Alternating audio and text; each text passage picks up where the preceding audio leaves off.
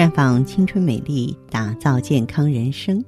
各位听众朋友，大家好，您正在收听的是《普康好女人》节目，健康美丽热线已经为您开通了。您有任何关于健康养生方面的问题，可以在微信公众号搜索“普康好女人”，普是黄浦江的浦，康是健康的康。添加关注后，直接恢复健康自测，那么您呢就可以对自己身体有一个综合的评判了。接下来的话题啊，我和大家说一说子宫肌瘤。很多人呢对子宫肌瘤没有概念，总是抱着侥幸的心理，就觉得哎呀，别人可能会长，我大概不会那么倒霉吧。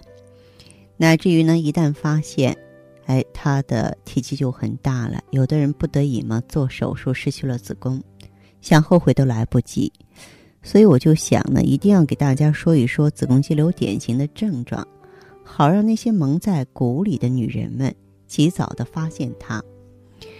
子宫肌瘤典型的症状就是月经增多呀，这个呢多发生于黏膜下以及肌壁间肌瘤，就表现为月经过多、经期延长或是不规则的阴道流血，引起。流血增多的主要原因是子宫内膜面积增大，因为雌激素作用到子宫内膜增生，肌瘤呢妨碍子宫收缩，并影响血液循环，而使内膜充血。由于长期流血嘛，呃，当事人就会有不同程度的贫血。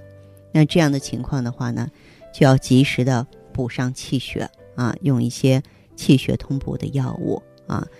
那么。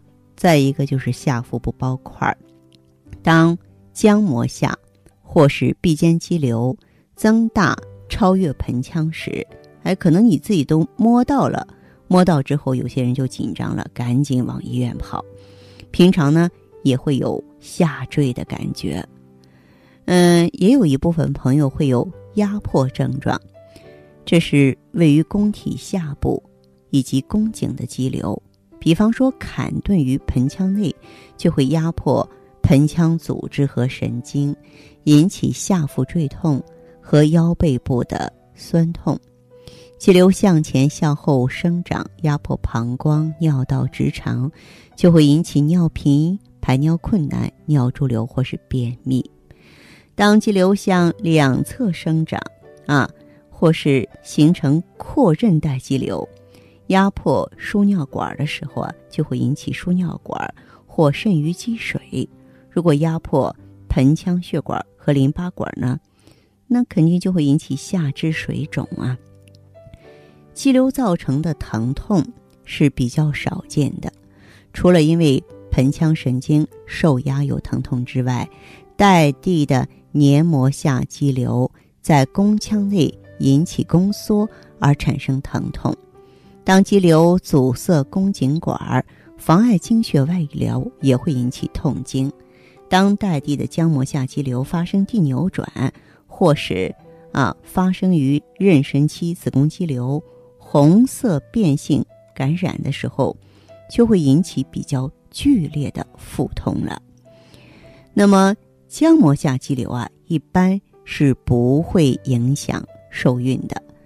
当位于子宫角的肌壁间瘤压迫输卵管间质以及黏膜下肌瘤，引起子宫内膜感染，肌瘤并发子宫内膜增生的时候，会造成不孕。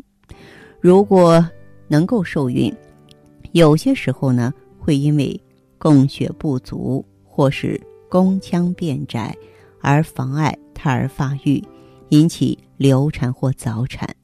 当妊娠足月的时候啊，也会因为宫腔变形、胎位不正，而且肌瘤妨碍宫缩，引起难产和产后出血。其实，我想在听了这些之后，大家呢应该有这么一个概念啊，就是这个肌瘤，你不管是多大年纪，你都不应该忽视它。不管你有没有做妈妈，也不管你是一个肌瘤，还是多个肌瘤。我们都应该引起重视。这个肌瘤呢，说到底，它是气虚血瘀造成的啊。嗯，所以呢，这个气虚血瘀的朋友啊，我们就要重在调理。这个调理的话呢，就包括呢，这个内养和外调。内养的话呢，我们就要养护卵巢，因为你的这个卵巢好啊，然后你的这个激素的代谢水平它才足啊，激素才不会在体内停留和堆积，这点儿非常的重要。再一个呢，就是要这个养气血，因为你气虚，气它是动力，它是推着血液在运行的，肌瘤就是气不足了。所以那个淤血积住了，这才是肌瘤。那么气虚血瘀的朋友呢，可以试试川芎煮鸡蛋，就是取两个鸡蛋和九克的川芎，少许的黄酒，锅内呢加入三百毫升的清水，同时呢放入鸡蛋、川芎一起煮。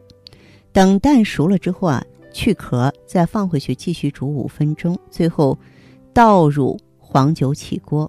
每天一剂啊，同时呢。要吃蛋喝汤，啊，每个月经来临前三天可以服食。还有这个黑豆红花饮也可以改善女性的气虚血瘀，啊，方中呢就包括了三十克黑豆和六克的红花，还有三十克红糖。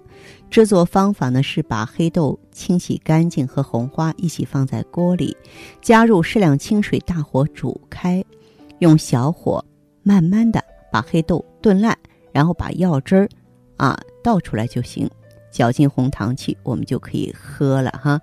然后呢，可以每天喝两次，每次大概呢喝二十毫升。那么另外呢，呃，我们可以适当的补一些当归啊、赤芍啊、川芎、丹参啊、丹皮啊、郁金桃仁啊、红花，它们都有助于气血的改善。当然，这个外调怎么办呢？外调的话，就是要疏通经络，让我们经络中气血充足，能够及时的把这些瘀滞的淤血垃圾清理出去。这方面呢，就可以在专业人士指导下呢做扶阳罐、做灸疗。像子宫肌瘤的朋友呢，你重点就应该做肝经、做肾经、做带脉，然后呢做臀疗，啊，就是把这个肌瘤周围的经络。排毒的这个关口通通打开，哎，这样子的话呢，它就能够得到缩小、逆转、消失之后不再反复了。那好的，听众朋友，如果有任何问题想要咨询呢，可以加我的微信号啊，芳华老师啊，芳华老师的全拼，嗯，公众微信号呢是普康好女人。当然，你也可以直接拨打电话进行咨询，四零零零六零六五六八。四零零零六零六五六八。